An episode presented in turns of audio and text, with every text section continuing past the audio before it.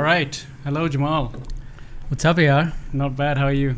What's up? Uh, is I mean that's not the right answer to what's up. What did I say? You said not bad. What's up is like you know Really? Yeah. What's up? Not bad. what's up like what's happening. That's, you can't say um, I'm good when someone says what's happening. What do you? What Let's am I meant start to over. say? what am I meant to say? You're supposed to say mango bars Not much. tank. Not much. That's my okay, answer. if you want to be like you know vague about it, yeah. hmm Um, before we sat Sorry, down, I'm I'm I'm not a control freak. I just Yeah, just want to yeah. put it out there. you're not not bad. I'm not not good bad. I don't know. Anyway, um, Hmm. before we uh, sat down to have this conversation, you told me a nugget of information that I want to start with. Okay.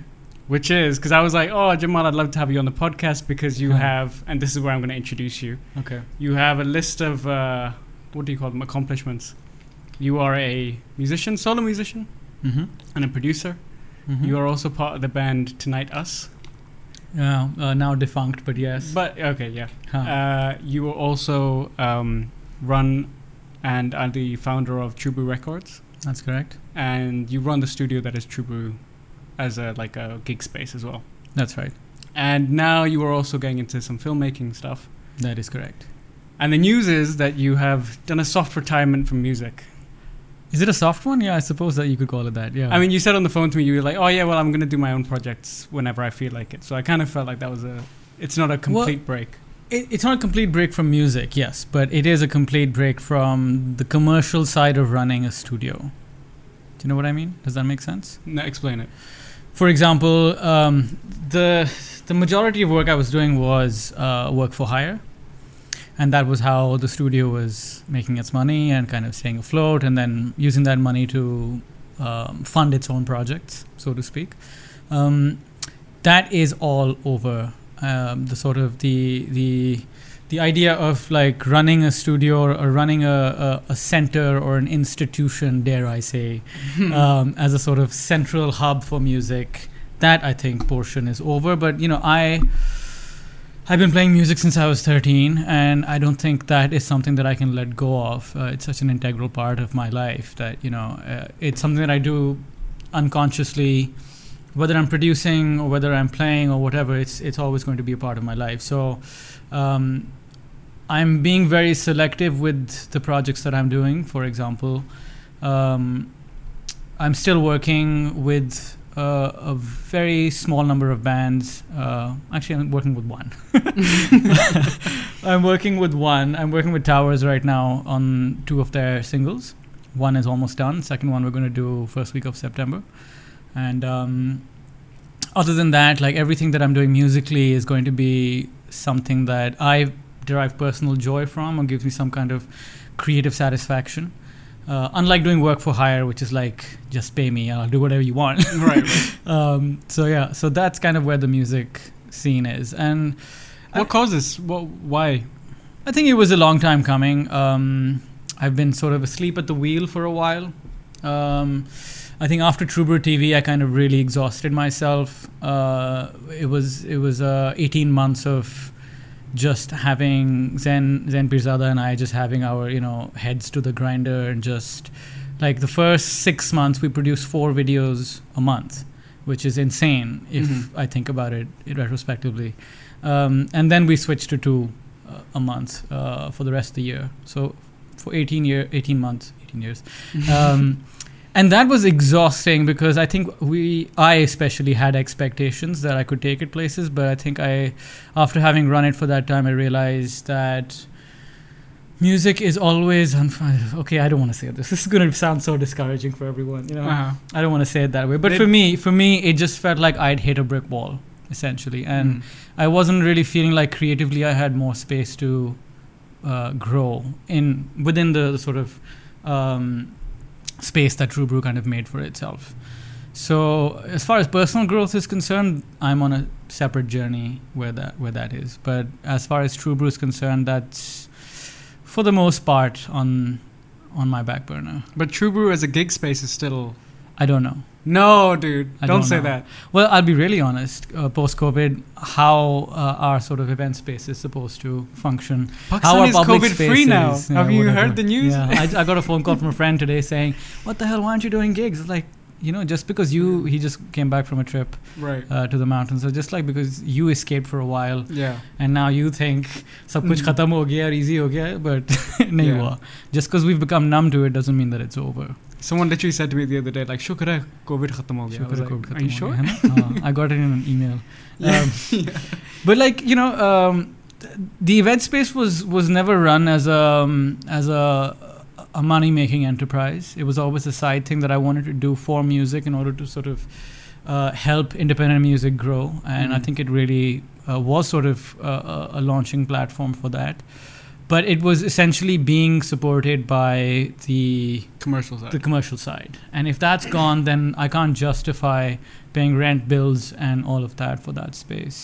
So yeah, I mean, for people who don't know, True Brew as a gig space has been like a pretty main part of the indie circuit for people. Anyone who, all of these indie bands kind of, I I remember the first time I went, I was like, the sound is great and it's a cool little cozy, nice, small little space. thank you. And uh, I love when you got that neon teacup in the background that gave it a nice extra vibe. Yeah, Um, so that's really sad news. If that, I mean, please don't do that. I mean, look, if somebody wants to throw me a bucket load of money to Yeah. like run it, I'm happy to do so. I have a team in place, but they need to be paid. Um, where am I going to get that money from? I can't Yeah. keep like you know. I, I need to sew this hole in my wallet. Sure. um, so for that reason, I think it's it becomes impractical. mm. So if you guys really love it, Yeah. just, just a look. just the look is enough. yeah. Um, okay, so what's Yeah. next for you then? I mean, if you're doing a soft retirement from music, I'm gonna keep calling it a soft, Soft- retirement. I like that. I like the sound of that. Yeah, Yeah. it doesn't make it sound as harsh. It also makes it sound like maybe one day I might come back to It's it. like you know? Daniel Day Lewis after every film, he's like, I'm, I'm done. I'm done." Also, like Daniel Craig after every Bond film. yeah, yeah. He'll be Um, 65 and he'll still be doing them.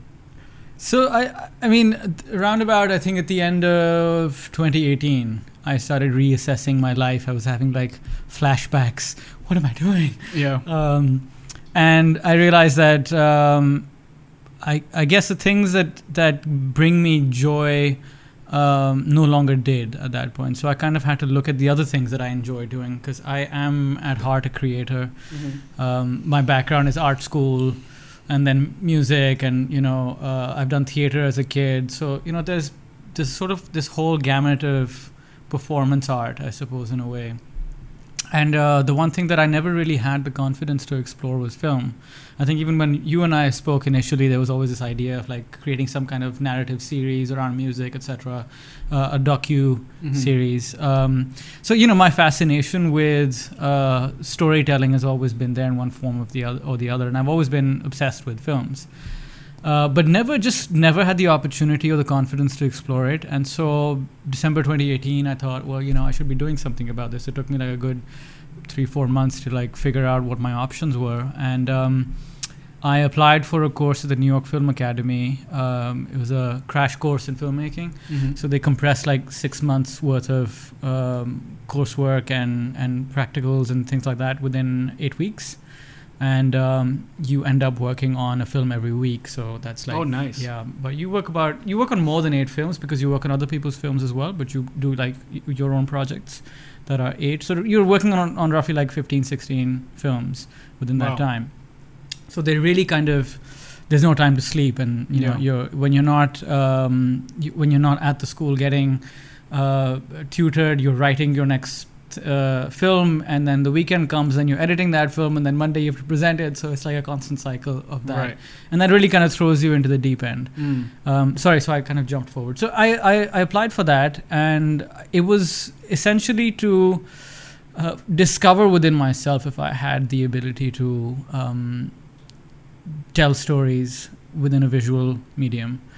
And uh, I really, really enjoyed the entire process, and like I kind of fell in love with it. Um, and kind of always had an admiration for it. But you know, I kind of discovered the depth of that when when the course was happening. I was like, for the first time in my life, I was the first one in the class asking all that, that annoying person asking all the Miss, miss? questions, miss, Yes. miss. um, and then the last one to leave, and just constantly just emailing my professors and just asking people and just talking to everyone, and then watching a ton of YouTube videos, reading books, everything I could possibly do. I was like a sponge. Nerd. Um, A total nerd, nerd? total nerd, you know. And academically, I've always been kind of rebellious, like I'm in any class jana, kind Yeah, of shit like that. But you know, um, it was funny because I saw this new side uh, that was that was encouraged by how joyous the material made me feel. Like it just never felt like work, you know. It Mm. just felt like this is exactly what I should have been doing. Right. And the only regret that I felt at that time was, the hell didn't I do this earlier? Really? Yeah. Damn. So, um, and you know, like growing up, it kind of made me realize um, how limited our curriculums are in, in, with respect to people who want to explore art or uh, the arts, rather. Mhm. Um, there was nothing close to a film program in any of the schools that I went to uh, growing up in Lahore. Uh, there were, in fact, really sort of uh, basic art programs, no music programs, um, and so on and so forth. Yeah. So, uh, everything, like even the theater and stuff that I did, was all like extracurricular. It was never like, okay, you're going to get credits for all the work you're putting in after school to to learn all these new skills, right?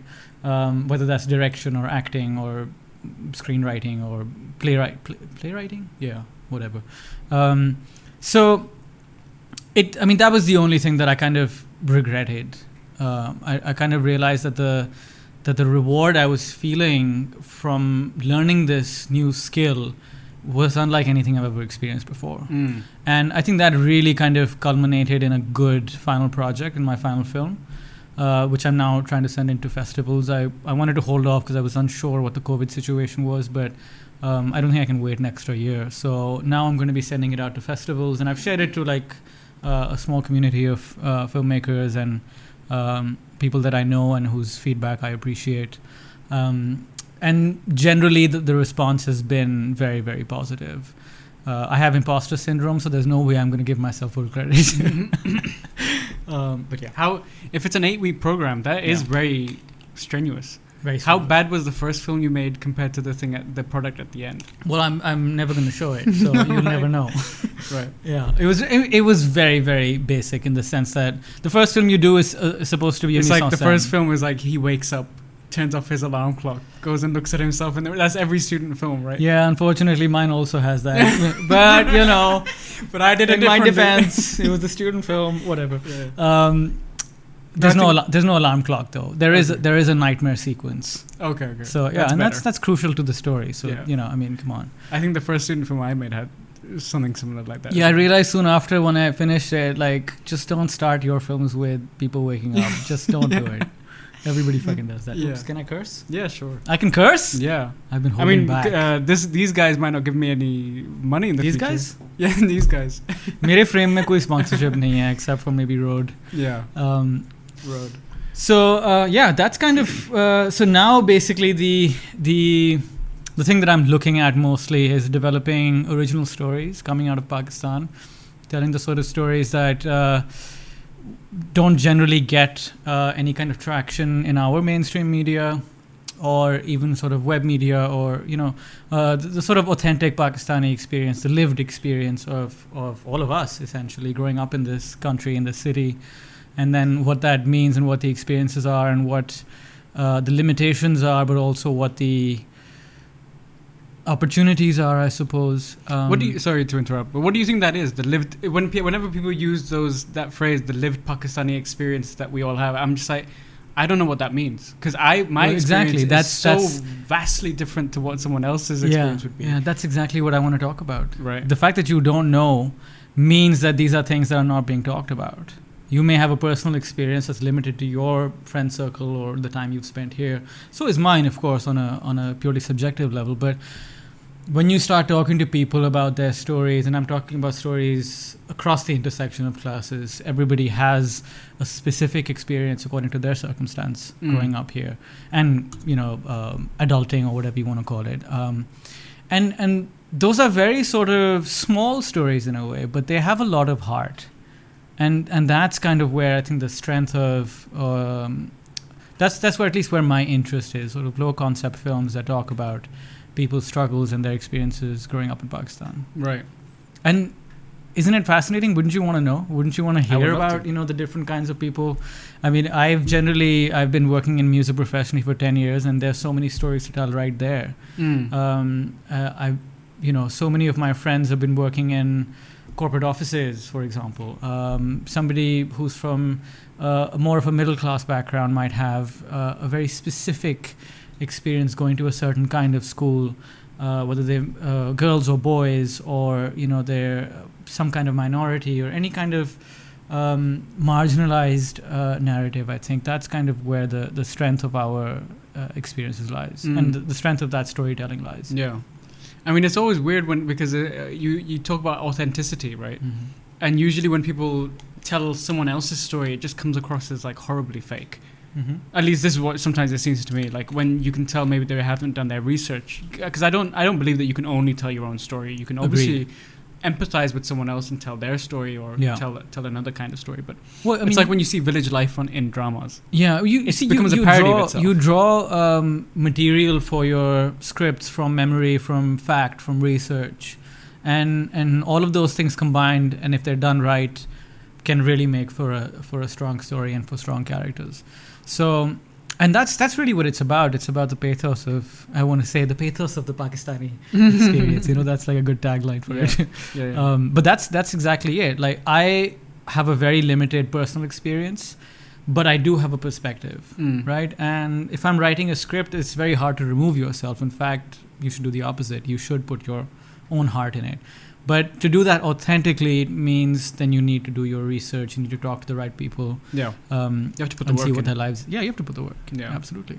because what you think it might be like, your immediate kind of impression is not always yeah, the, yeah. the actual and thing. and you can play off of that. You know, you can play off of the idea that perspectives change and impressions are different from the other side, and the grass is greener, and so on. And and that can be a very strong um, uh, story core. But uh, at the end of the day, I think it's important to show the different sides and the different experiences that we have. Mm. So your interest in filmmaking really was sparked by this eight-week course. Uh, I think it was sparked um, by trying to figure out what the hell I wanted to do with my life. Uh, Mhm. But I think it was uh, pushed forward dramatically by that course because What's it gave me the the- confidence. It gave me, it gave me the, the the yes that I needed. I can do this. This is something that I can be good at. What did filmmaking give you that music wasn't able to? Um, music is far more abstract in, in the way that it conveys uh, a story. Um, it's it's more immediate in terms of an emotion, I think. Um, whereas film is a visual medium, and it's it's primarily uh, you, your main form of input is that that visual stimuli, and from that you wean the emotional uh, core of it. So I think it kind of it it doubles upon it. It's sort of the the the the most emotional and and most sort of immediate form Really? uh, of storytelling. Yeah, you Well, watch something mus- and you immediately music or- have some kind. No, That's so weird because Film. music is what I would I would say the opposite. Really? Music is something that you listen to and you can't express why you feel a certain way about it. Mm-hmm. I mean, maybe you can say the same about f- uh, film, Mm-hmm. but film has certain like. I guess this is me coming from because I have a history of Yeah. like filmmaking, so You I have see music as something yeah. like wow, mysterious kind of. I don't know how it's made, so it's kind of magic to me. Yeah, yeah, I can understand that, but it's demystified for me entirely, Right, right? right, right. And also from a personal perspective, uh, a lot of times music is also far more divisive in that uh, you know genre-specific tastes can say, okay, well this speaks to me, but this doesn't, you know. Um, whereas I think a story will inevitably have some kind of emotional impact on you, whether you agree with it, you disagree with it, whether you like it or you dislike it. It's going to uh, turn you emotionally. Mm. There's just no way to avoid that, hmm unless the film is so bad that you kind of pop out of that that Yeah. world and you're like on your phone or something. hmm Uh, that notwithstanding, if you're actually watching the film and you're engrossed, there's no way that you won't feel something for it. Right. Um, whereas with music, you can tune it out. It's a, it's a, it feels to me like um, the auditory senses um, operate on a more subliminal level whereas the visual sense operates on a much more immediate, much more visceral, Right. and and um, unignorable level. hmm Yeah, I think I agree with that. But the the something that I really enjoy about filmmaking and that also very much frustrates me Yeah. is that it's a team project. You can't really make. I mean, you can make a film on your own, but it's very part of the joy of making Yeah. it is that you work with other people, you work with actors, you work with sound guys, uh, cinematographers, whatever. But it's also incredibly frustrating because the great thing about just writing is that it's just you. Mm-hmm. You don't need. You just need a pen and paper. That's it. Whereas with Mhm. filmmaking, there is this barrier of entry that you need a camera, you need this and sound and Yeah. editing systems and all this Mhm, and this big mhm. team around it. Yeah. So what was that? Many more moving parts. many more moving parts, which Huh. is joyous and also awful sometimes. So what was your experience with that?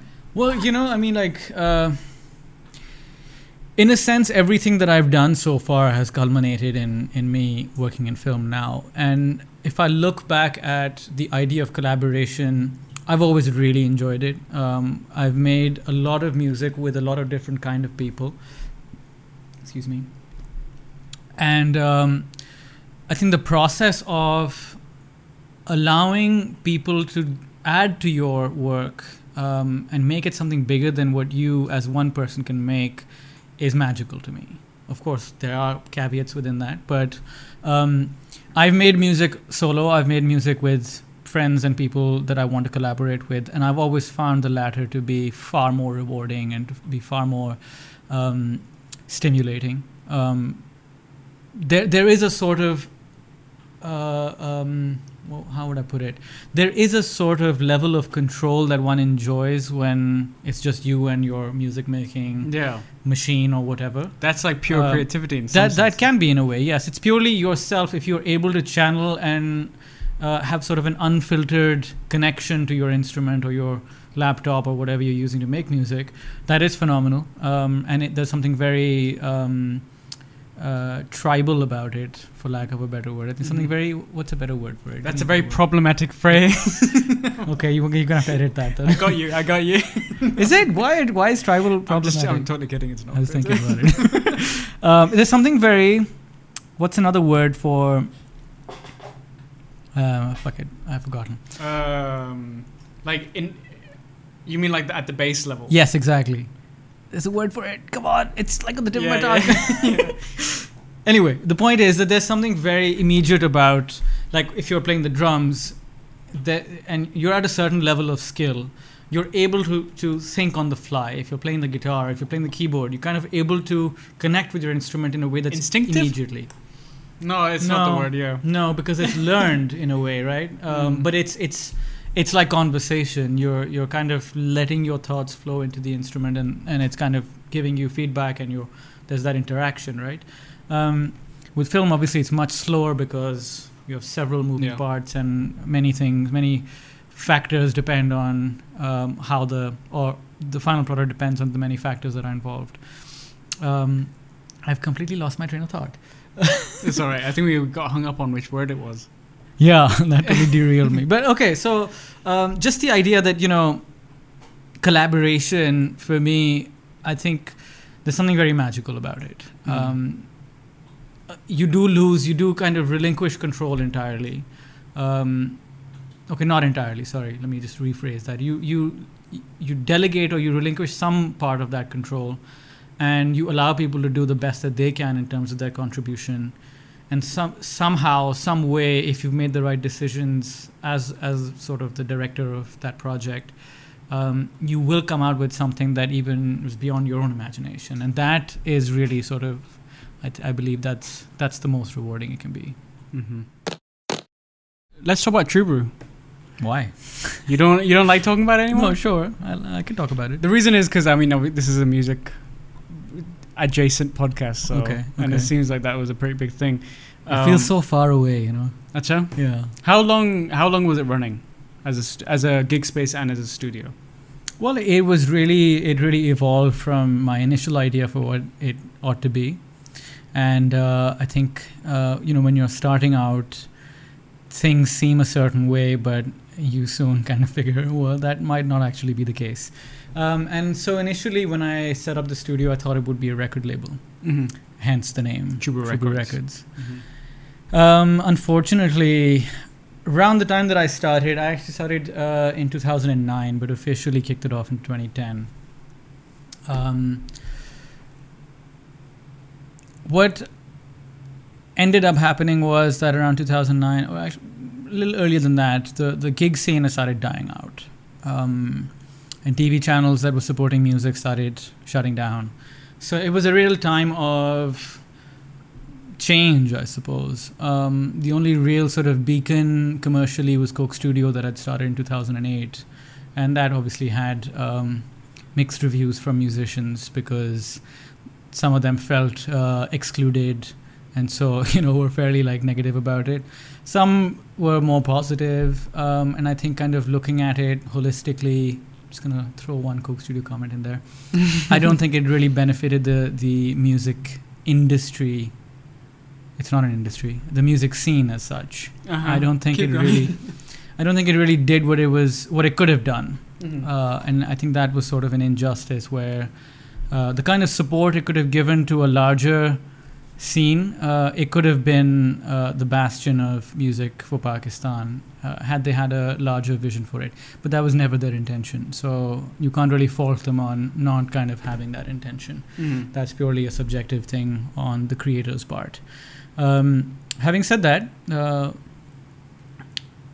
I wanted to support local music. I wanted to support an alternative idea of music in Pakistan. And uh, not that I didn't like what was happening commercially, some of it was good, but I really felt there was more space uh, for us to occupy outside of pop rock, which is sort of becoming, you know, Or the fusion. staple Oh. or fusion exactly um, there, there's a very even that fusion stuff is very sort of specific in a, in its um, in its palette sonically uh, so even though I kind of started as uh, um, I would say an indie rock producer um, I sort of personally evolved in terms of the music that I was listening to and started getting more and more into electronic music and more and more into urban music and uh, different influences kind of started playing out. And so my selection for the people that uh, I was supporting started changing over the years as well. And uh, I think some people felt that we were too indie, but I guess that was the point, right? And indie sort of has become a stigma. You know, it's funny because everything is cyclical. Um, when I was growing up in the 90s, uh, we had a plethora of rock bands that were playing covers of Pink Floyd, uh, all the way up to like you know 60s, 70s classic rock, all the way up to uh, Nirvana, Pearl Jam, and contemporary rock. Um, and that was kind of the the sort of Lahore underground scene, right? That underground scene actually was where all of your stalwarts from the industry came. That's when the when the music channels came in. They said, okay, we're going to pick up all of these underground artists who are now writing original material and put them in the limelight. And so this idea of the uh, culture and counterculture being cyclical kind of played out in front of my eyes. And as, in, as in counterculture, people got picked up into the mainstream. into the mainstream, absolutely. Um, and I think now is sort of the time when um, that sort of the counterculture of what is now called indie is coming into the mainstream. But it's it's not necessarily indie rock. It's more this sort of EDM and urban sounds. Uh, people like Maanu and Abdullah Siddiqui, for example, they're sort of the the torchbearers of uh, of that sound. But this is technically still underground, right? Still indie or whatever. But within the next several years, I think you'll see more of this coming into the mainstream, and it already has. It already is. Sorry, um, but you'll see it become more of the mainstream. Mhm. Um, I have totally digressed. Yeah, back to True Brew. Where I was Yeah. But um, so the initial idea was to record and release music digitally and figure out ways to uh, develop income streams that could help support the studio and also the artists. Um, that became more and more difficult because gigs started shutting down. Security situation wasn't such that that was a possibility anymore. And so eh, I kind of had to take a decision either to keep the studio running or to shut it down. And if if I had to do um, the former, then I'd have to switch my main source of income. So instead of recording bands and asking them to pay for the services of the studio and my production services, I started going into uh, the commercial side. So working on primarily uh, commercials and uh, as many films and documentaries as I could get, which are obviously more creatively interesting. Mhm. Um, and so I started using that capital that I was generating to fund the projects that I wanted. And that was a really slow climb. Um, digital had just started coming out, and uh, DVCs weren't exactly a thing yet. They were just sort of coming up. And we're talking about 2014, 2015 now. So, How did that commercial affect you? Did you do you hate that work or do you oh, still I like it? detested it. I absolutely, even to this day, I think it's probably one of the major contributing factors to turning me off of music Really? entirely. Yeah, um, just the kind of sheer regurgitative and uh, ये बना लो please. backward-looking हाँ. uh, vision, uh, lack of vision rather, that the the people in charge have that make commercials regarding music specifically. I'm not going to take any. Uh, I'm not going to take any jabs at the rest of their work, but whoever's in charge doesn't really consider music to be something can be that can be in and of itself inspiring to the piece of film or, or video. It always feels like, oh, you know, that guy did this thing in that ad and it was a big success. Can you do the same thing? Follow this trend and we'll do fine. And that uh, also seems to be the general sort of malaise that uh, our creatives have. It's generally backwards looking, and Coke Studio is the same. Uh, or Pepsi Battle the Bands is the same. It's looking back at what past successes we've had and trying to capitalize on those instead of investing on a larger, longer term vision in which uh, the new and the exciting can actually uh, be that for the audience as well, new and exciting. So that kind of regurgitative thing really was just like, okay, just check the boxes, do what they want, and get it over and done with. Take the money and run, essentially. Um, but what, what brought me joy was then working on the projects that I liked, and one of which was uh, trying to better the space in terms of its acoustics, um, try and build a better social media presence, try and build a team, try and build uh, a, more of a vibe that was supportive and gave artists more opportunities. Uh, so essentially, I was just channeling that all that money back into uh, my passion projects. Um, and so Live at True Brew came out of that. It started in 2012, and it uh, was actually originally the brainchild of one Ravel Satar, who is the was the drummer for uh, Porridge Boy. He set up a small gig space at the guitar school with Hamza Jafri, and it was smaller than my room and just like just the fact that it, it was possible like immediately kind of struck me as you know wait i have all of this space. What am i doing? So i approached him. I approached ravi and i said listen can we set this up at my place as well? And he said yes. And um, he helped me kind of get the stools uh, set up some lights um, kind of do up the space as best as we could within whatever limited means we had. And then we just kind of started from there so a lot of credit to him for for you know being generous with this idea and helping me put it together. Um, and then we just kind of ran with it, and as as we started doing it, it was really amazing because um, these bands from uh, like we had we featured a Cuban band, we featured a jazz drummer from from uh, Holland, we featured a bunch of musicians, music acts. We had a, a, a, a big band, a brass band from New Orleans um, these started the embassies started kind of sending us their acts you know any kind of exchange uh, cultural exchange acts that they had. And so it became kind of a vibrant really interesting space where we had all these new bands coming out from out of the country and then also our local independent scene. And from there it just grew and grew and kind of became its own thing. Um, and then I, I, I had the idea that we should be recording this stuff and putting it online. And unfortunately when we did our first string of concerts, the YouTube ban kicked in in 2012. right on cue Right on cue. like we were literally just about to release on the eve of it. And uh, so I had to kind of put that stuff on Vimeo for a while. Vimeo just didn't really have the kind of traction that YouTube did. So for that four or five year period, we didn't really do any recordings. We just did the, the gigs. And then when YouTube started opening up, then we resumed. And I realized, okay, well, video is really picking up. Facebook wanted to jump into doing video as well. And it was kind of really becoming the, the sort of uh, prime medium online. And so there was an idea to develop all of these as live concerts and put that on a, a dedicated channel and that channel became True TV. And True TV's sort of larger vision was to become sort of an online music magazine uh, with interviews, with uh, uh, small sort of uh, insights into the into every artist's process, into um, kind of doing profiles, doing uh, live concerts and their videos, and you know just generally kind of expanding on the, on the world that that I was working in and uh, I think that's kind of like I, I by the end of like 2018, I was just done with everything Yeah. that I wanted to do with it. Why? As in, you you talked about the brick wall before. What was the brick wall? Was it all of these things just hitting at the same time? Uh, I, I just felt like th- there was ne- no other way to grow from that point onwards.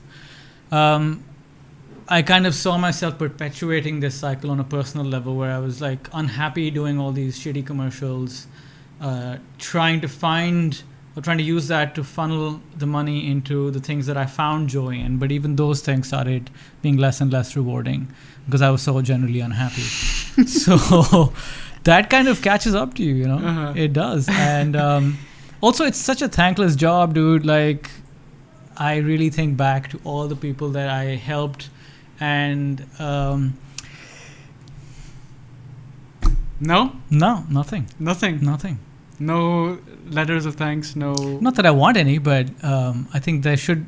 I don't really know how to how to like. Uh, there, there's no way for me to put okay. This is what I want in return. This is the kind of thanks I want. There's Sure. nothing specific, but I just feel like it was. It felt to me that it became uh, uh, a sort of being taken for granted in a way. Mm. okay, okay, True Brew's always going to be there. True Brew's always going to support. If we ever need anything, we can go to True Brew. It's fine. It's all happening. And that was great for a while, but after a while, I was like, okay, fuck off. Right, right, Both right. of you. Yeah, yeah. Um, because I was also ignoring a lot of the things that I wanted to do. Like, I wasn't doing any of my own music. Mm. I was purely kind of functioning as this foundation for everyone else to build their careers off of. And Right, right. after a while, it just becomes. That can be tiring after it a while. It was ex- exhausting. It was Exhausting. exhausting, and also um, it was financially just impossible to uphold because I wasn't I wasn't planning to continue doing commercials. So where was I going to get the money to continue Sure. supporting all of that? And so it was just I was done.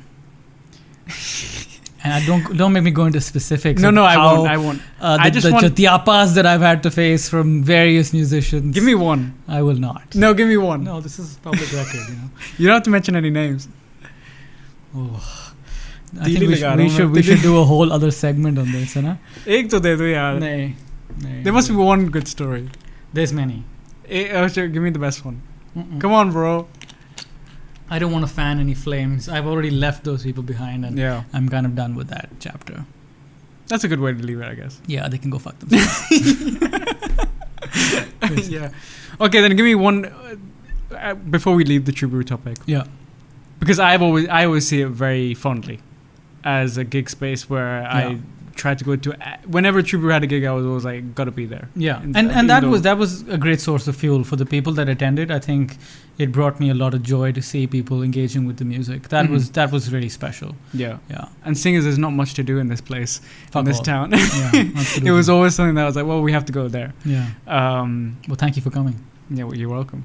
But what was is that the most positive aspect of, of the whole thing? If you can look at it holistically as a as a endeavor, hmm what was one thing that you pick out and be like, you know what, that's what I'm really, I that's something I take away from it as being really positive. Oh no, I have a lot of pride for the things that we accomplished. I think um, I think True Brew's major contribution was to encourage uh, alternate forms of music, and whether people acknowledge that or not, uh, that was a significant contribution that no one else has been able to match. Dare I say? Um, Sorry, I just want to interrupt you because one thing I really liked about Brew was a the sound was great, but also you gave bands like two days of rehearsal beforehand. I did, yes. Is that that's not standard? It seems to me. No, that's not standard at all. Um, I did it because mainly I like to curate a show. It's it's important for me to know what the material is. Right. So I would set up uh, on a Thursday with them, and then we'd rehearse that evening, and I'd get to understand the material, and then we'd do a second rehearsal on the day. Because if a band bombs, it looks bad for you. Yes, of course, because that quality was really important to me. Yeah. and that was true even for my studio productions. I wanted the quality to be of a of a global standard, and um, and that's why also the sort of the, the acoustics of the space were really important because I wanted the sound to be tight and and clear and clean. Um, so uh, it was crucial for me to have that experience for people attending uh, because that would then bring the right a the right kind of people and then the right kind of vibe to the to the show itself. And and that was i think palpable when you kind of attended the show. The the audience's enthusiasm was really what what kept me going through a lot of those years. And i look back, back at that really fondly uh, but i also like you know so many of my collaborations with uh, many musicians, many friends. Uh, those were very, very good times, very fun times. I still look back on them and think, well, yeah, that was magical. And, you know, we made this song or we made that song. And, you know, I, I can still go back and listen to it and be like, this is like an unparalleled experience so far in my life. Um, so, yeah, I mean, I think that I, I definitely hold very fond memories for it. Um, but I do, I do think that, um, I do think that were it not for True Brew, we would be we, w- we would have been robbed of a lot of the kind of music that we now see coming. Mm-hmm. I think um, I need to give myself the credit and kind of put my imposter syndrome to the Mhm. side and say, okay, well, you know, every action that's positive has uh, a snowball effect. You know, we did two um, independent music festivals, uh, Storm in a Teacup. Yes, yes. Uh, I didn't go to that. I always feel heavy FOMO. Were you in town? I was not here. Yeah, no. you weren't here. Yeah. and um, they were very successful. Even like to me, I'm I still marvel at how well they turned out. The second one, unfortunately, got rained out for the last two bands, but um, the first one was like the weather was perfect and everything was great. We had some technical hitches, but nobody seemed to care, and uh, you know. Um, I, I, I can really say that despite the kind of um, wanting to blow my brains out because of the stress of like literally putting those festivals up by myself, Mm. uh, was worth it uh, because of how they were received and how um, powerful they were in making good memories for people. Yeah. Um, but on the basis of that, um, I got the best compliment ever uh, from the Lahore Music Meet team saying that if they hadn't seen Storm in a Teacup, they would never have uh, done Lahore Music Meet. No I way. was just like floored because that's my favorite music event. That's the snowball ever. event. Yeah Yeah. and that is the snowball effect right Yeah, you, you effect. see one thing and then it you, it inspires you and then you move on to do something else which somebody else sees and then so on and so forth Right, right. um, and so you know i i am i'm very proud of having contributed what i contributed for Yeah. that Awesome. There's an interview with Frank Zappa, I think, where Mhm. he's talking about like the how the management at the top of the music uh, industry in America. yeah, at yeah, that's a great that's a great one yeah so initially he says that uh, before I don't know what time period this was. I guess it's talking about the 60s 70s, the record label era the record label, label era where the big wigs at the top were like, I don't know what these kids are doing. We don't understand their Yeah. music at all. get but of it yeah, but they're into it, and I, there's this distance between Yeah, what like the boomers are listening to and what the people are listening to. Hmm. And so they were like, "Listen, we're just going to give the money to the people who seem to to the artists themselves." Well, actually, they cast the net wide. That was the biggest. There, it's funny because Zappa says the dinosaurs did better than these millennial. right. So that's uh, what I was about to say. Let me know? just complete his thing because Yeah. he said that now they have all these cool hipster people in Mhm. these big positions Who think they who know? like, yeah, I know what the kids want. Like, Yeah. hello, how do you do, Yeah, fellow kids? and uh, but because they think they know what people want, they actually end up being more regressive because Yes, they're like, exactly. actually, the kids Exactly. want this thing that exactly. I I thought. You're, you're force feeding them essentially. yeah, You're, there's no there's no way that you can possibly predict how taste will change. But what you can do is you can ride the wave right. instead of like restraining it and holding it back and saying बीस साल पहले जो चीज़ें successful थी वो अभी भी होंगी हाँ. वो भी चीज़ें पसंद हैं yeah, That's bullshit, frankly. Uh, but what the record labels did, which was interesting, was they cast the net wide. They didn't know what was going to be a success. But one success would pay for all of it, for all of the Right, rest of right, their, their exactly. experiments. And frankly, um, all of these shows could easily follow that model Mm. if they were to diversify. But I don't think they understand the meaning of diversification. Even when they say, okay, we're going to get new producers, they're all kind of making the same music. Mhm. So that's not diversification. Right. Um, and really, I think uh, tastes are built upon risk. They are built when people say, okay, you know what? That stuff on the fringe, the counterculture, this is going to be big in 10 years. Let's be the first ones to pick that out and ride it. Instead of saying, oh, oh, oh, we are risk averse, we're never going to throw money at something that we don't understand, and therefore just keep doing the same thing over and over for the next 12 years and hope that people enjoy it. Well, there's a diminishing return there, as we've seen with Coke Studio. yeah. So, hmm So we just need to, to find someone to ride the ride the wave. Well, you know, I mean, here's the thing it's also so cliquish. Um, there's a lot of corruption, there's a lot of sort of industry, uh, what, what, what would you want to call it? Um, uh, self, it's self serving essentially. They only want to pick the people that uh, will help them make either money or prestige or whatever. And so it ends up kind of being the same people over and over again.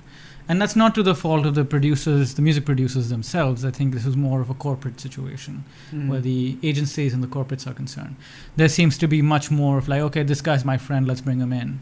right. And sometimes that doesn't work. hmm So, yeah, yeah. There you go. this is not about merit. Yeah. Yeah. If it was about merit, we would be far, far ahead of where we are now. hmm Uh, well, that's true. I want to talk about your uh, generation ad because Yeah. I don't know why. Here's the thing: like I watched it, and in my obviously when whenever I watch an ad, it's just my nature that I Hate it. I hate it. Same. My default position is what to. yeah, yeah, yeah. Like uh, Especially when it's just like voiceovers and people saying, hmm, yeah, and then passing the product. And it's Uh-huh, like, God, uh-huh. where's the story? yeah, yeah, This is not a story. You know, Right. there's no sort of emotion here. yeah. Yeah. But um, yeah, so my general uh, default position is to be cynical about it. Mhm. I watched uh, the ad that you did, and I was like, man, that's really nice. I just Thank really you. enjoyed it, and I re- uh, the music was great as well. Obviously, Thank you you. taking an old folk tune and then repurpose, like not like redoing it. Yeah. Um, what was that? Was the first big ad you directed as a filmmaker? As a director, yes. Mhm. So it was my second big project in the sense that I'd already done a short film, Mhm. which was my final project at uh, the New York Film Academy, and but that's obviously man wakes been- up. Sorry, Man wakes up. woman. Turns off his alarm. no alarm. yeah, woman Um, wakes up. Uh, so yeah, it, it was generally my sort of first um, big project uh, as a director. But Generations are a really cool team to work with. They I'm gonna bleep out the brand name Sure. every time you say it. Sure. generation, generation, generation, generation. um, they they're a really cool brand to work with because they understand the idea that um, alternative narratives have more of an emotional resonance than this usual bullshit. Look at you sucking up to the brand. What do you mean? they let me do my thing, which is why Really? I'm, yeah, absolutely. They Uh-huh. they're not the they don't have an agency. Mm. everything they do is in house. So you, you you're working directly with the team. Um, the idea was sort of started in a certain place uh, by them, and then I was able to run with it with my team and kind of make something of something new out of it. Um, and so it was really kind of synergetic and truly collaborative in that way, especially with the um, art and uh, the uh, production design was concerned, and they didn't interfere with how I wanted to shoot it. They didn't interfere with how I wanted to edit it. They didn't interfere with um, the process. They only kind of encouraged and helped sculpt it into into what it became. And that kind of that that's the most healthy form of work uh, um, or a process that I've ever done commercially, in which there's faith in in all the parties. Okay, lo- you're doing this this is your project you run with it and you make it the best you can and then the kind of stuff that they come back with is it's another level you know because they're not kind of providing a service everybody involved in that wanted to make it their own Mm. and you can't ask for a better team than that honestly like That's such a um, strange word, phrase you use because I was speaking to Ali Noor recently. I, w- I just on the phone for his new single that came out, and he was like, "All the commercial projects I've done, he, he enjoys doing them, but he says he called himself, well, I'm just a service provider for that, Mm. right? You just you're they're essentially contracting your service for Indeed. that for what they Yeah. require. Yeah. Whereas that's not really what fulfills a creative person. Well, A.R. Rahman said the same thing recently. He said, uh, you know, you have to have faith in your creatives. If you've hired someone to do the job, let them do their fucking job Mm-hmm. instead of this bullshit about you're a business graduate. Mm. What the fuck do you know about composing a shot? What do you Mm. know about editing? What do you know about music production? What do you know about composition?